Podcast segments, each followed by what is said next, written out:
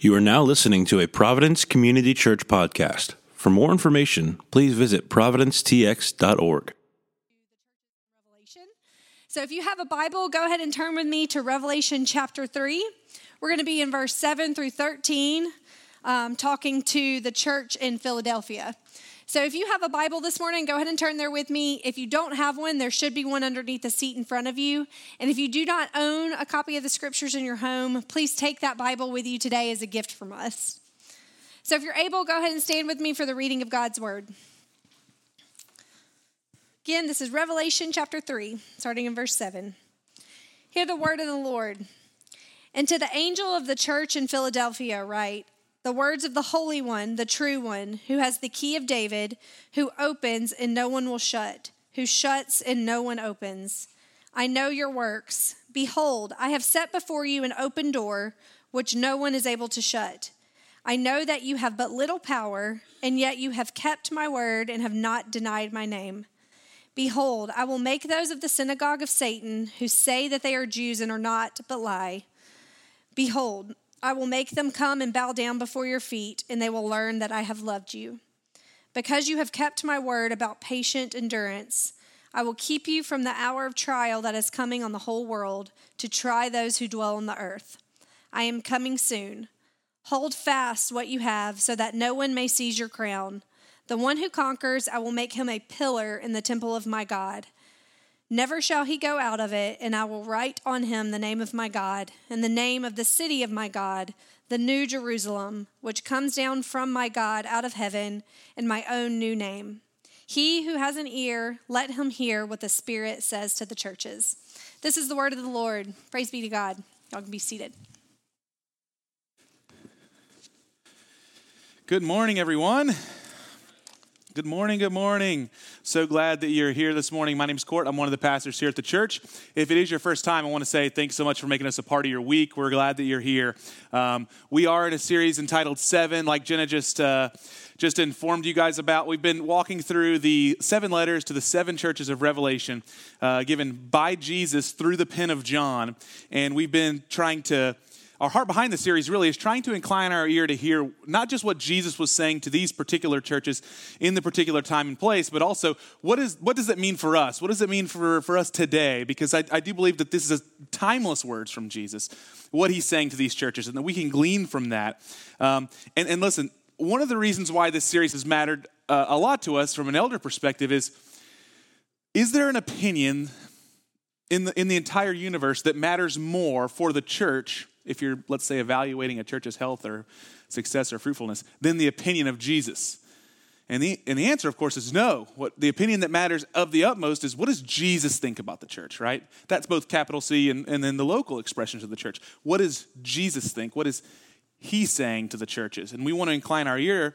And, and the reason for this is because we know that Satan hates the church. He's constantly opposing the church. In fact, throughout each of these letters that Jesus writes, Jesus is pretty charismatic here. Doesn't have any problem talking about spiritual warfare and you know satan actually opposing the church. He's just out, out front and open about that.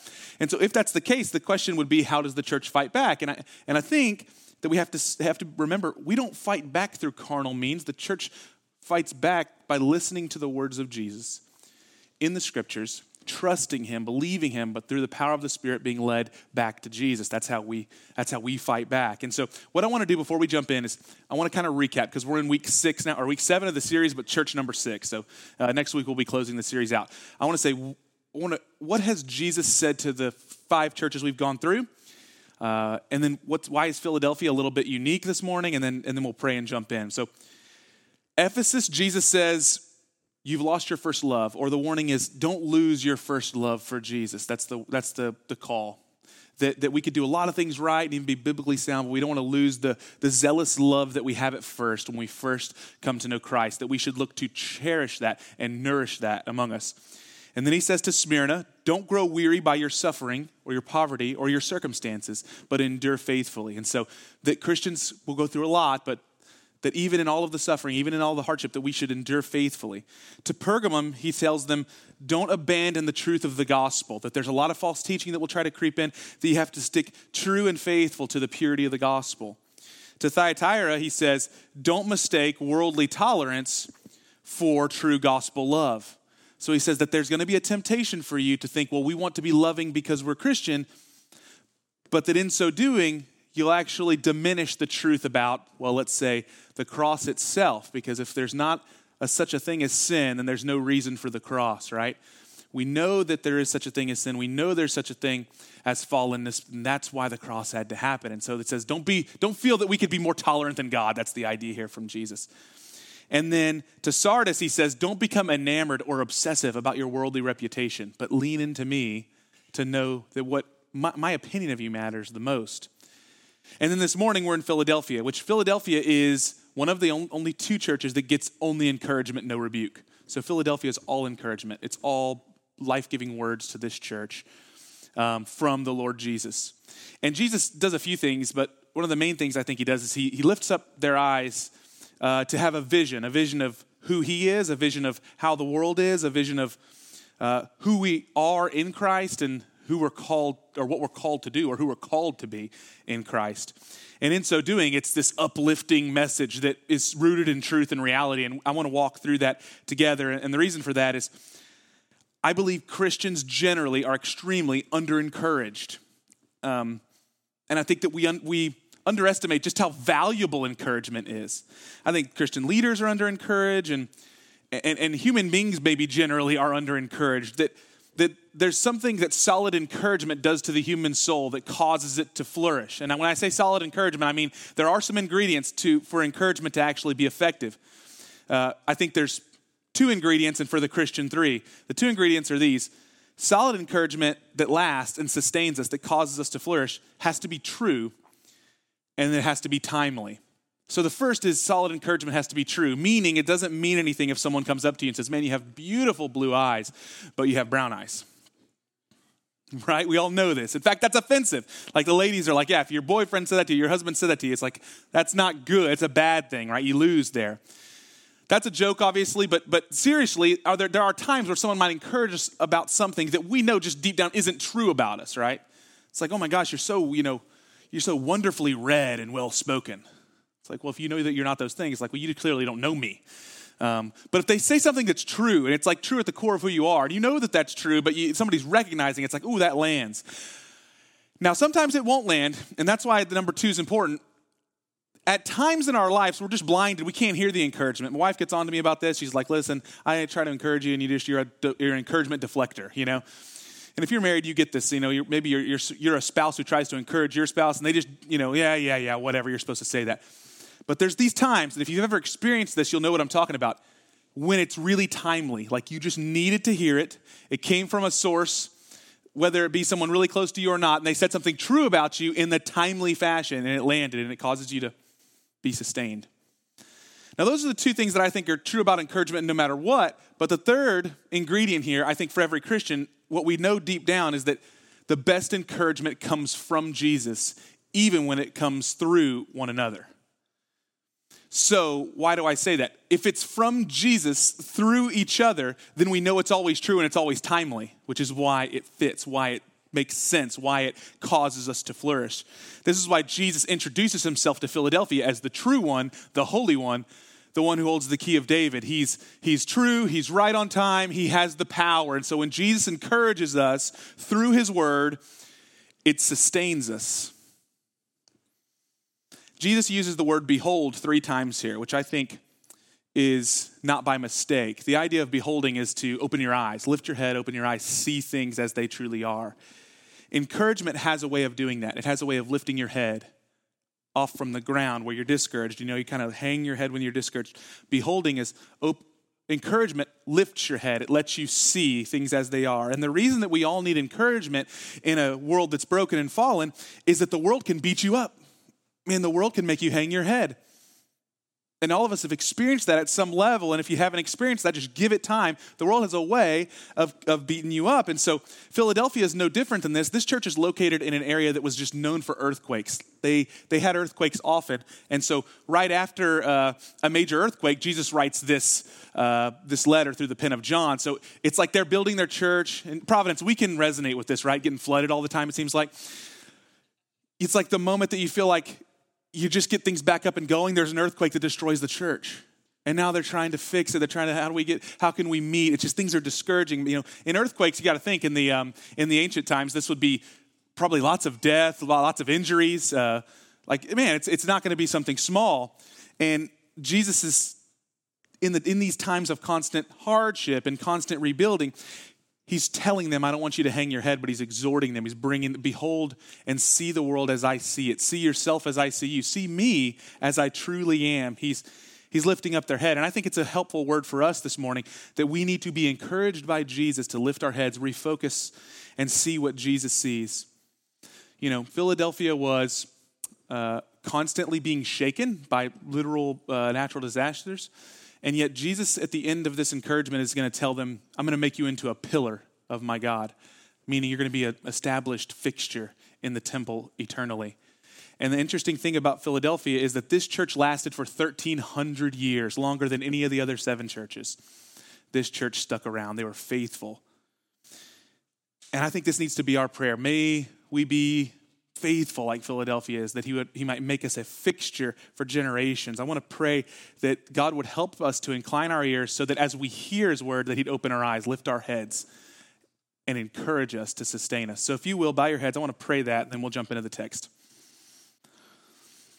Father, I'm just so grateful that your word is true and that you have a way of encouraging that we can't get anywhere else. And so we ask now, humbly, as we come before your word, and as we bow our hearts before you in prayer, would you now speak life into each one of us?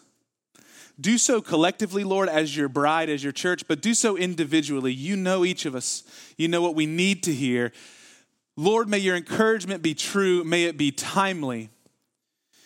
And may the fact that it comes from the very voice of the true and holy one with the key of David, may it resonate with us in a way that sustains us. Lord, we, we love you and we trust you, and we ask these things in your precious name. Amen. Amen. Okay, let's start in verse 7. And to the angel of the church in Philadelphia, write the words of the Holy One, the true one, who has the key of David, who opens and no one will shut, who shuts and no one will open. Just as a side note here, this introduction about the key of David is symbolism. Uh, it's, a, it's a prophecy from Isaiah 22 that God said he would he would replace a leader of Jerusalem who was failing with a leader who he would give the key of David to. This idea of the key of David, tons of commentators say a ton of things, but generally speaking, most people agree this is the idea that King David was given a promise by God that he would sit upon a throne that went on forever and ever. And by that, it meant that King David's children whoever in his lineage would be the chosen one, the Messiah, would also sit on this throne. And that chosen Messiah would ultimately reign and rule with all authority and all power. And so Jesus says, I'm the one that Isaiah is talking about. I'm the one who has the key to open up doors that no one can open, to close doors that no one can shut. Now, we must think as Christians, there's a very obvious, direct, straight line that we can draw from opening up doors that no man can open, closing doors no man can shut, to Jesus' work on the cross that he did for us, opening up the door to salvation eternally that no man can shut. It's opened wide now. We live in the church age where now we stand every week preaching that the door's opened wide uh, and Christ is welcoming people into his kingdom because he's done what only he could do. He's the only one with this key, right? And so Jesus starts off by introducing himself this way that he's got power. His power is unique, his power is singular, his power is his alone. And then in verse 8, he's going to do what he's done with four other churches by saying, I know your works. I know what's going on here. I, I know you. I know what's happening in the church. I know how you're living. I know what you're saying. I know what you're doing. And I think from this moment on, there should be an encouraging thought here is that we know that Philadelphia is not a perfect church because we know that they're people, right? So there's not like there's nothing wrong going on here. Can we agree? So the fact that Jesus doesn't say anything as a rebuke here is not because they're perfect, but because, and this is something we should think about, especially for those of us who are highly critical, sometimes it's not worth saying. You don't have to point out everything that's wrong. in life. That's a, just a good principle to live by, by the way. It might fix your marriage. You don't always have to point out the things that are bad. Jesus could have said probably a million things that are wrong with Philadelphia. Instead, he chooses to take a tack of encouragement and only speak life. That sometimes that's necessary. Now, I don't think that what that means is that we never speak the truth, that we never point out that which is flawed, because that's also loving. But here, Jesus gives us wisdom by showing us that we can speak encouragement only, even when things aren't perfect, because we live in a fallen world. Okay, let's go. Behold, I've set before you an open door which no one's able to shut. And I know that you have but little power, that's key. And yet you've kept my word and you've not denied my name. Behold, I will make those of the synagogue of Satan who say they are Jews but are not, but lie. Behold, I will make them come and bow down before your feet, and they will learn that I have loved you. So, this idea of Jesus promising to them that he would open up a door that no man would close, you got to kind of look into the scriptures to figure out exactly what, what this might mean. We've already mentioned that probably the open, the open door of the gospel, which is offered to all. But Paul in Colossians chapter 4 also tells the, the church at Colossae that they, he asks them, Will you pray with me that God might open a door, that I might preach the gospel boldly as I ought to and make it clear? So Jesus is saying to this church in Philadelphia, You have little power, and I know that. That's a that's a that's simultaneously, it might sound like that's a little bit of a shot. It's not. It's not. It's actually just pointing out reality. This is true of the Christian church everywhere. You have but little power. Have you ever had a feeling like, hey, what I say is not going to matter? I'm not the guy that gets to write policy. I'm not the one who goes into big boardrooms calling the shots. I don't go in and lead big meetings. I don't stand in front of big crowds of people. I don't have that much influence. And the church often feels this way. And Jesus says, hey, that's true. he doesn't say, no, you're a snowflake. You're a bit of all right. You're awesome. You're like the lion. No, he says, Yes, you have but little power. But then what does he say? But I have all the power, and I'm going to open a door that no man can close. Now, Paul asks basically something that I think every Christian should always know, and sometimes we forget. Paul knows there is no fruitfulness, there is no success, there is no hope that we have as Christians to be whatever you want to look at as successful, whether that's fruitful or productive or efficient, whatever that is for you. There's no way for us to be that apart from the power of God through the Holy Spirit in our lives. Some of you have experienced this probably a, um, in routine ways, whether it's in relationships that you have or even in evangelism. Have you ever, by your own power, argued someone into the faith? Ever noticed that like social media arguments typically don't end with altar calls? It's like, you know what? You're right. I've never seen that in a social media post. You know what? You're right. Can I pray the sinner's prayer with you? It doesn't happen that way. How are we saved? By the power of God, through the grace of God and the gospel going forward, but God's the one who does the work. And we know this. And Paul knows this, but sometimes we forget it. And so Paul's saying, the, the guy who's wrote two thirds of the New Testament, he's well versed on theology. He says, please, please pray that God will open a door that I might preach the gospel and that people might hear. Now, we live in a day that sees power as only an evil thing. And, and, then listen, before I rail on that, there's a good reason for that mistake that we need to point out. That's a mistake, okay, to think that power is evil innately. But it's a mistake that makes sense, and here's why. Because power in the hands of sinful men is often used to hinder, hurt, and harm people in the worst kinds of ways. If you've ever read a history book, you've seen this. And so it's easy to say maybe power's the problem, so we need to flatten that. And here, here's what I'll say the Bible gives us a much more fully formed understanding of power. The Bible teaches us that power belongs to the Lord alone. And that we ought not assume that power is the enemy, but instead we ought to seek to honor the God who holds all power.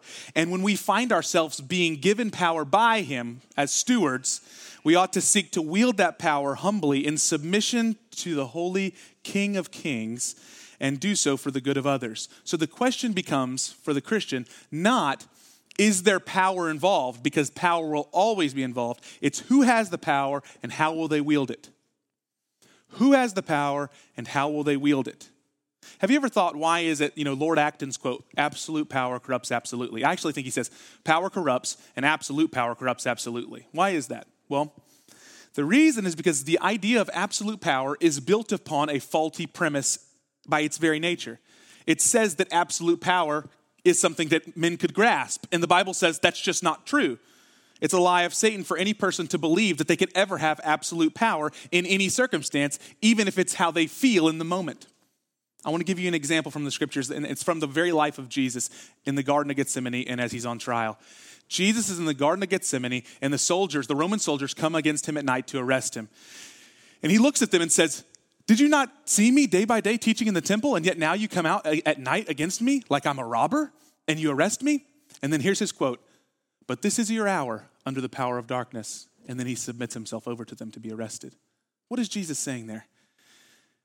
He's saying, You guys saw me teaching, doing all this stuff, and now you have to come against me at night because you think I'm going to fight you? He says, I know how this works. God's given you this one hour of power over me in the hour of darkness, and I'm going to give myself over. But Jesus acknowledges that the power is not theirs. They're living on borrowed power that was given to them from God. Fast forward, there's this moment where Pilate, the governor, the procurator of Rome, he's standing in front of Jesus and they're engaging with one another. And Pilate is flummoxed by Jesus. He's angry at Jesus because Jesus won't plead for his life. He's saying, Why won't you talk to me? Don't you know that I have the power of life and death over you? And Jesus has this wonderful response. He says, You have no power except that which was given to you from above. Meaning, you don't have power that isn't borrowed. The power you have was given to you by the Father, and I submit to the Father. And that's why I don't plead for myself here. Now, Christians should know better than anyone, and I think this is what Paul was getting at that although we don't have much power and we are weak, we have Christ as Lord, and therefore he has all of the power. And listen to me, and we should be eager that he would wield that power for his glory and for our good. We should. We shouldn't shy away from the idea of power because there is going to be power because what? Nature abhors a vacuum. Someone's going to be an authority. What we should be asking for is that it be God because God is both all powerful and all good. That's good news. See, the problem with power is when fallen people have lots of power and they're not good, it leads to terrible things. But Jesus having all power is the greatest news that could ever be given.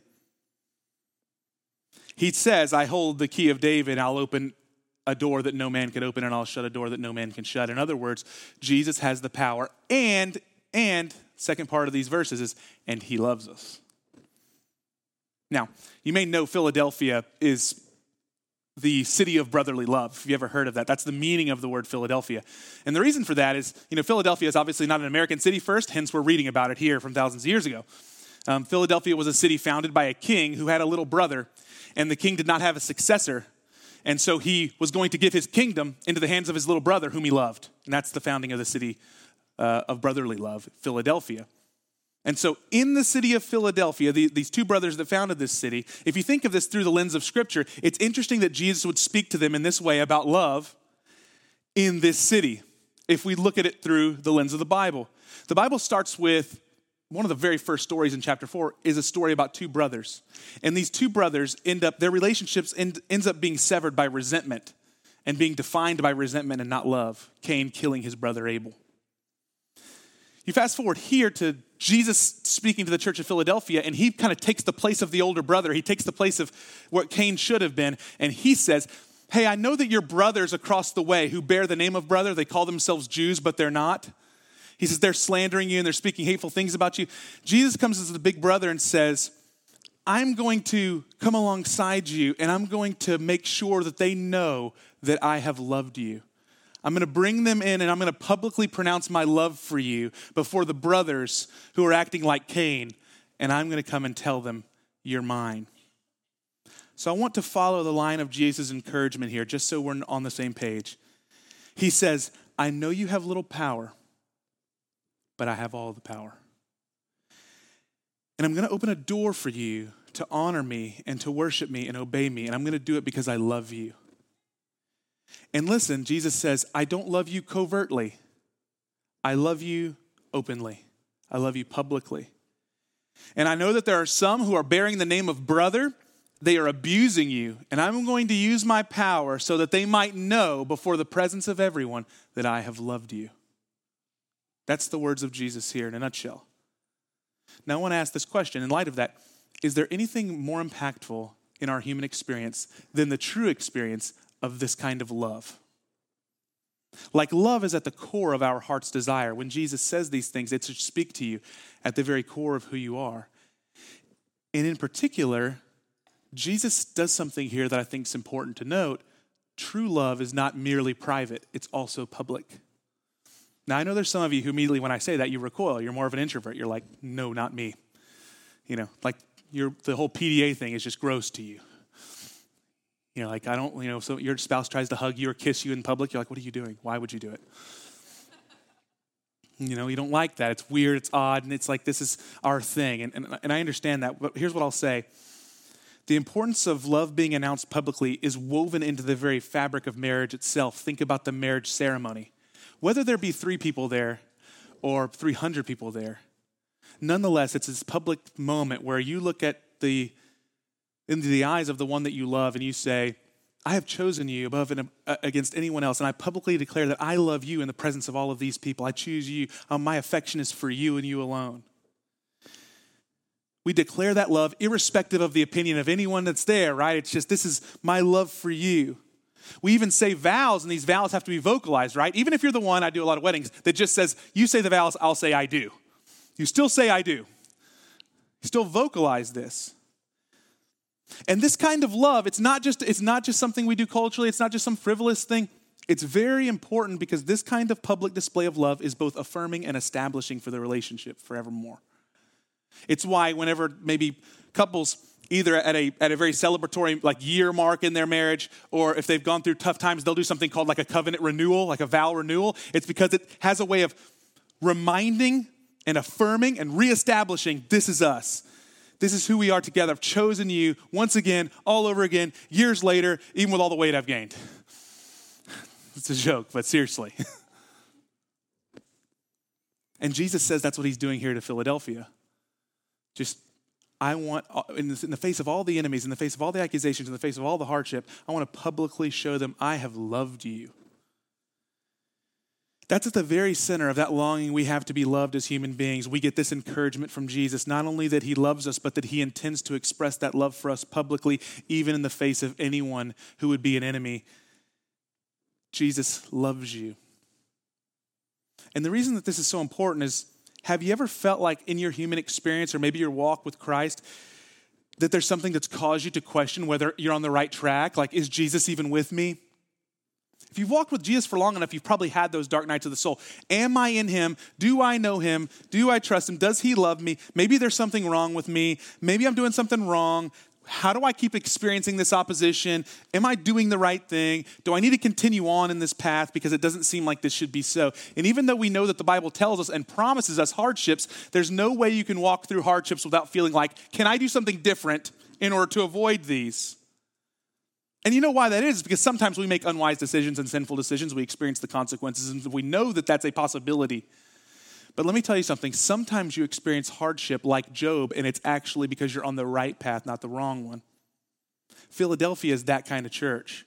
And what they needed to hear from Jesus is, I will publicly pronounce my love for you so that you might be affirmed and reestablished that I'm with you.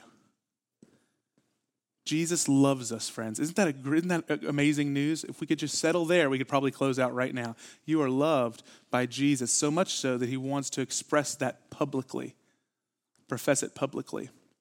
Don't you love how this is a little bit reversed from all of the other things that we've read from the other churches? Jesus challenges the other churches you need to stand for my name publicly. You need to stand for my name and stand for me publicly. Here he says, I'm going to stand for you publicly. People are saying that you're not loved. People are saying that you're not mine. People are saying you have no power. I'm going to stand and say, I love them. They are mine. Just as a side note, this is why one of the most impactful and encouraging and caring things that pastors and leaders and friends can do for you is point you to Jesus who loves you, that he might remind you of that love. That's what care looks like. You want to talk about being cared for? Being cared for is people that bring you back to the love of Jesus and say, He loves you. When your friends don't love you right, Jesus loves you right. When your family doesn't love you right, Jesus loves you perfectly. When you feel slighted and overwhelmed, Jesus loves you in the midst of it. When you feel like people are mistreating you, Jesus loves you perfectly. And the best friends you're ever going to have are going to bring you back to that regularly. You see, we can be conduits for Jesus' love, and I think that's a good thing. But if we ever mistake that somehow we are the ones who can fill this chasm in the heart by loving people perfectly, you'll fail. Only Jesus can love like that. And he uses that power in his love to bless us and to open the door and welcome us in through the gospel. Okay, so what's the second part now? Let's start in verse number 10. Here's what it says Because you've kept my word about patient endurance, I will keep you from the hour of trial that's coming on the whole world to try those who dwell on the earth. I am coming soon. Hold fast to what you have so that no one may seize your crown. So, the rest of John's writings throughout the rest of this book, if you've read Revelation, there's a reason it's simultaneously the most popular book and the most unpopular book.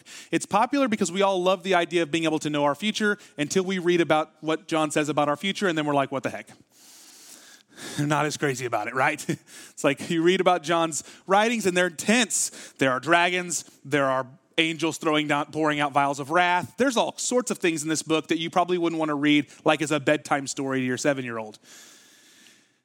And yet, Jesus says here, I'm going to tell you about the future, the hour of trial that's coming upon you. And you might be asking, well, how is that encouraging? And this is a tedious line to walk as a pastor because this text is unbelievably encouraging. It's just not the kind of fluffy, glittery encouragement that is detached from reality that our culture's become obsessive about. We've become accustomed to encouragement or excitement that is surface level and untrue, not so detached from reality that it's like we're flying in space. Someone says something to you that feels good, but it's just not true. And We're like, oh, I'll accept it anyway, at least it feels good. Jesus tells us what's true, and it's encouraging because once we get down to the subterranean levels of that truth, it's like, ooh, that's exactly where I want to live. What do I mean by that? Jesus says, hard times are coming. And then he says, I'll guard you from you, from them. I will guard you. I'll protect you. Hold fast to me. So the modern zeitgeist, the modern thought is that we live in a world that we can tweak into perfection by our own human wisdom and our own human abilities. And I know why this is attractive, and I think you do too, because number one, how many of us wake up wanting to live in a fallen world that's broken and say, like, you don't wake up saying, you know what I want? Back problems today. That's what I'm after. You know, you wake up and you're like, oh, why can I breathe through both nostrils? I was after only one today. No one does this, right? No one wakes up and is like, you know what I want? I want to hit every red light on the way to work. Potentially, maybe a fender bender in the way, insurance problems. That would work. Nobody does that. So we know that none of us like the idea of suffering, hardship. And then number two, we also don't like the idea that that suffering, that hardship, that difficulty is outside of our hands. We want to believe that we could have something to do with minimizing this, right? How much of our efforts are sought after in a good hearted manner, trying to curb human suffering, trying to diminish it, trying to lessen it? And I want to say this I don't think that that's bad labor. In fact, I think this is what Jesus is doing as he's coming to heal, right? He's healing people, he's he is alleviating human suffering. Does Jesus have to heal people when he comes to the earth? Of course not. Of course, he doesn't have to. He does because he loves us.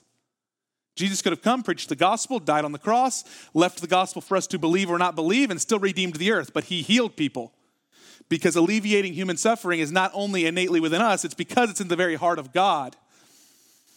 Now, having said that, Jesus was also rooted in reality. He did things like people would come to him and say, Hey, will you heal me? And he says, That's not what I've come to do. I have to move on. Jesus would do things like allow his own friend to die, and then Mary and Martha come up to him and say, Why didn't you come sooner? Jesus was rooted in reality. He even tells his disciples, Let me give you an unpopular verse that's probably not on a coffee mug at your house. Jesus says, The poor you will always have with you. That just seems un Jesus like. We agree? Why would Jesus, who ministered, Jesus, who ministered to the poor more than you and I ever will, said we'll always have the poor with us? Why? Well, I'll tell you why. Is because Jesus wants to tell us the truth. The truth is that which corresponds with reality. And when we actually hear the truth, we can be set free in life. Here's what I mean our innate problems that we face are not material but spiritual. Jesus, Jesus came to tell us this. The brokenness of our world and everything that we experience has more to do with what we've done than anything that is outside of us. Our desires to use our human wisdom, our human abilities to fix things has broken more than it's ever fixed. And the reason for this is because we have used our power completely untethered from and hostile to the good God who created the world. That's what Romans says. That we try to exert our own efforts untethered from God, unsubmitted to God on our own. And this is precisely the reason that human suffering and hardship will continue. And Jesus says right here in Revelation to the church at Philadelphia hey, hard times are coming. Hard times are coming. Rather than dodging this, Jesus just tells them the truth. Now, I want to pause here. Why is that important? each one of us, we, re- we revolt away from that feeling of pain. And that's innate within you. It's innate within me. It's like, it's why you put your hand on the stove hot, pull away. Okay, so when you start hearing Jesus saying, hey, you're headed for hardship, you're like, oh, let's read Ephesians. You know, where can I get to a psalm? You know, what do you need to do, you know, in order to feel something a little more encouraging? That's completely innately within you, and I don't think you need to feel guilt about that. But here's what I'll say we have to often get beyond our innate knee jerk reactions in order to experience the life that's offered to us in the truth of the Bible. We got to go further, we got to go deeper. We have to be willing to sit in that discomfort. You ever got to a dis, like an uncomfortable scripture and just said, mm, maybe I believe that, maybe I don't. Let me get on Twitter. Why do you do that? It's because we don't want to sit in that discomfort in order to mine that truth to figure out what is Christ offering to us. And here's what I think he's offering to us He wants us to see the world fully as it is, full of goodness, full of hardship, full of beauty, full of evil, full of suffering and full of joy, full of babies born, full of people dying, full of disease, full of birthdays and happy parties and anniversaries and dances and singing, full of beach trips and full of you realizing you don't look good on the beach. That's the world Jesus wants to depict for us because it's true. It's true. And here's the thing if you don't see the world this way, there's only two other options. Either A, you expect too much from the world, and therefore you'll continue to try to get from the world and your experience in this life what was you were never meant to get from it. Or you'll be so disappointed by that pursuit that you'll just expect nothing from this life and you'll just be an Eeyore. You know, it's the hyper Calvinist among us that looks at, looks at the kid and your kid has its first steps and you're like, yeah, but he's depraved. It's like, oh my gosh, you know, like you can't just celebrate. You're like, yeah, let's see him over there. Yeah, he's walking, walking straight to hell. That's where he's going. That's what we think. I'm serious. This is how we operate. So you're on that side, or you're on the other side. And here's the other side suffering's not for me. God's for me. God's not against me. He's giving me a future and a hope. He's going to complete what He started. I'm blessed, highly favored in the Lord, His son, His child, His daughter. I'm a daughter of the King. I'm an Esther. You only see that, and then here's the truth. That's a difficult that's a difficult line to walk when you meet up with the reality of life. Because the reality of life includes mourn with those who will mourn, weep with those who will weep. The same Jesus that brought the woman who was caught in adultery and lifted her up and, and wiped away her tears and sent her on her way, he wept over Jerusalem only a few chapters later as he looked at the city who would condemn him. You see, the world's full of both. Jesus offers us real depth here by saying, Do you know that the Christian church is meant to be the place of parties and mourning parties? You know, mourning and dancing, feasts and fasting? Because we're the ones who are most in touch with reality, not because we've done something special, but because Christ has revealed the truth about life to us. He gives us the gift of vision. One of the most common and deepest difficulties that I think we have as human beings is expecting too much from the world we live in we either have a distorted or a perverted view of reality, and therefore it can be difficult to exist. But Jesus offers us an opportunity to celebrate the highs and, and to mourn the lows, to look forward to the future that God has promised in all of it. See, we can live in the tension of the already not yet and still always with hope. This is why Jesus says this one line, which I wish I had more time to talk about, but I am coming soon. Is there ever a more controversial line? Is that encouraging or discouraging for you? For many fronts, right? I'm not going to go hellfire and brimstone. You're like, if he's coming soon, where do you stand? It's like, that's tough and that's real. But let me go a different tack with you. Have you ever read I am coming soon and say, well, how soon? Soon doesn't seem soon. This was 2,000 years ago. Like, soon for me is like, as soon as I get out of here, I'm going to eat.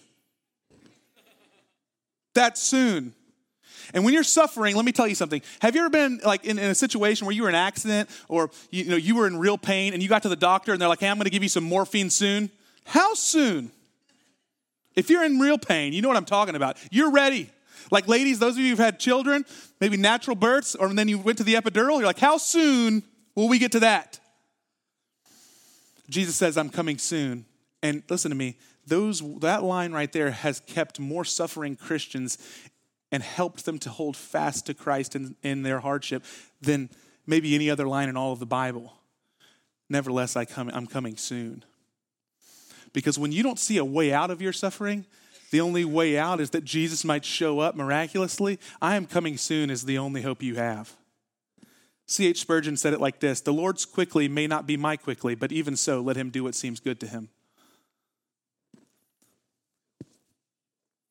You see, this reminder that Jesus is coming soon really frames the entire encouragement itself because it shows us how we can live in the already and the not yet. I'll give you some examples. We can simultaneously cry out to the Lord because we long for Him, and we can celebrate the good in our lives because God has dealt bountifully with us. You can do both of those. Did you know that? You know, life is not nearly as bad as some of you think it is. And, and listen to me, and, and life is not nearly as good as some of you hope it will be. At least not on this side.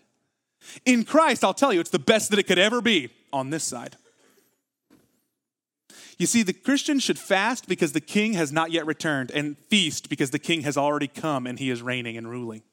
You know, you know, God, the God of Israel in the middle of the desert, set up a system where they would have like almost a party a month to feast in the middle of their wilderness, he's like, here's what I want you to do get together, and I want you to feast. I want you to remember how good I am. I want you to party.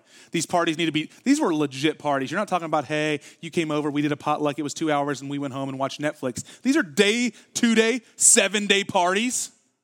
This is God's commands. We mourn that our enemies oppose us for all the wrong reasons, but we rejoice because our enemies don't have the power to define us. We do it at the same time. We lament because sometimes the Christian life feels like all closed doors. You ever been there? But you know what? We lift our eyes because we serve a king who has the key of David and he opens doors that no man can shut. We do both of those things.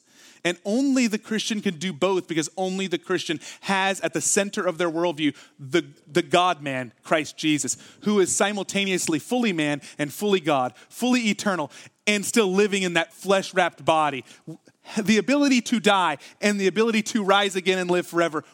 that's, that's what we have at the center of our faith. And so we have that which is both temporal, we're tabernacling here, and we could celebrate and mourn because we know where we're headed. And where we're headed is the eternal city with Jesus forever and ever. Okay, what are the last things that Jesus says? And this is where we'll end. He says, The one who conquers, I will make him a pillar in the temple of my God. Never shall he go out of it I will write on him the name of my God, the name of the city of my God, the New Jerusalem, which comes down from my God out of heaven, and my own new name. He who has an ear, let him hear what the Spirit says to the churches. So there's really two things, although there's a lot there. He'll make us he'll make them a pillar, and he'll give them new names. What do those mean? Well, simply put, in a church like Philadelphia known for earthquakes, or how about we take it into our day? In a time when it feels very unstable and the church can feel very insecure and you can feel like you're shaken at every level, God's promise to you is that He'll make you a pillar, a staple, a fortress in the very temple of His God forever and ever. If you have ever felt like an unstable Christian, you should hold on to this. Jesus' promise to you is that He'll make you the pillar in the temple, meaning that God Himself will make you a fixture in His very presence eternally. That's incredible, isn't it? The temple of God, it's where God's presence dwells. You're a pillar in there, always with Him. Isn't that what we all really want? Like you wake up in the morning and your communion time with God reading your Bible is like you're in the presence of God. That's the promise. You're a pillar, integral to the very structure itself, which provides an opportunity for everybody else to come in. That's incredible. Okay, but what about the names? There's three names he says he gives them the name of God the Father, the name of God's city, the New Jerusalem, and the name of God's Son, his new name. What do these speak to? Well, number one, it speaks to the fatherhood of God in our lives. No matter where we stand, no matter who you are, no matter what your experience has been, that you have a heavenly father who loves you. Could we not sit there for a long time and talk about that? First John chapter 3 says that, oh, what kind of love the Father has for us that we would be called the children of God, and so we are. This is a name that God will write upon you. Forever and ever, you are His. Number two, the city of, of God, the New Jerusalem. This means that there's a place that God's going to write on your arm that's true for you. Jesus said it like this In my Father's house, there are many rooms. If it were not so, I would not have told you it. there's a place for you. Not just are not only are you a daughter or a son of God, but he's prepared a place for you to forever belong to him. Your home is a place of belonging. Your home is a place of safety. Your home is a place of protection. And he says, I'm going to write upon you this name. And it's going to be of my city that you'll belong to forever and ever. You'll always have a home in the Father's house. You'll always have a home in the Father's city because he's written his name upon you. And then number three, the new name of God's Son. I think that this speaks to the uniqueness of Jesus and his power and ability to redeem and forgive. That in this moment, when we all see Jesus face to face, we will see the consummation of what Christ sacrificed for on the cross. This is why there's the marriage supper of the Lamb, this consummating moment. We have the, the new name of, of Jesus written upon us because he says, It's finished. You're mine. You're redeemed. You're forgiven. You're cleansed. Everything that Jesus died for gets fulfilled right here in this moment. And this is what Jesus says that he'll write that new name upon us, that we're, we're his. It's interesting because what father and mother doesn't want all the things I just mentioned for your kids, right? For them to know that they're loved, for them to know that they belong, they have a place forever, and to know that they're forgiven by Jesus, to know that they're redeemed. And this is the promise that, that Jesus gives to Philadelphia. What an encouragement. And I think what it also does for us as the church, and I hope that it does, is it gives us some ingredients as to the kind of people we should be, the kind of place we should be. And I'll end with these questions Can we provide a space where people are reminded by Jesus that they are God's children, that they are loved, and that they are loved perfectly by a heavenly Father, even when their earthly fathers have failed them? That He uses His power and His authority for their good always. Can we provide a space where they're reminded that Jesus, reminded by Jesus, that they're bound for God's eternal city. They're bound for God's eternal nation. Even when the circumstances of our earthly city and our earthly nation are in turmoil, can we be a place as Providence that they can celebrate the good, mourn the bad, look forward for the future because we know our city is secure? That place of respite can we provide a space where people are reminded by Jesus that they are redeemed, they're forgiven by his blood, even when the guilt and the condemnation of their own sin weighs heavily on their mind and hearts? Anyone can come in and know that there is freedom in the blood of Jesus Christ, that sin does weigh you down, but Christ has died to absolve us, to cleanse us, to heal us to take wounded, broken people, that they don't have to leave the same kind of weighty that they walked in. They don't have to leave the same kind of dirty that they felt walking in. We don't have to leave the same kind of burdened that you walked in, but we can be that place that says, Jesus takes those burdens from us. That's my prayer for us. And I would love to pray with you that God, would you open the door for us to be this kind of people, to provide this kind of space that people would experience that kind of love from you. That's what my prayer is this morning, and I would ask you to join with me as you stand to your feet.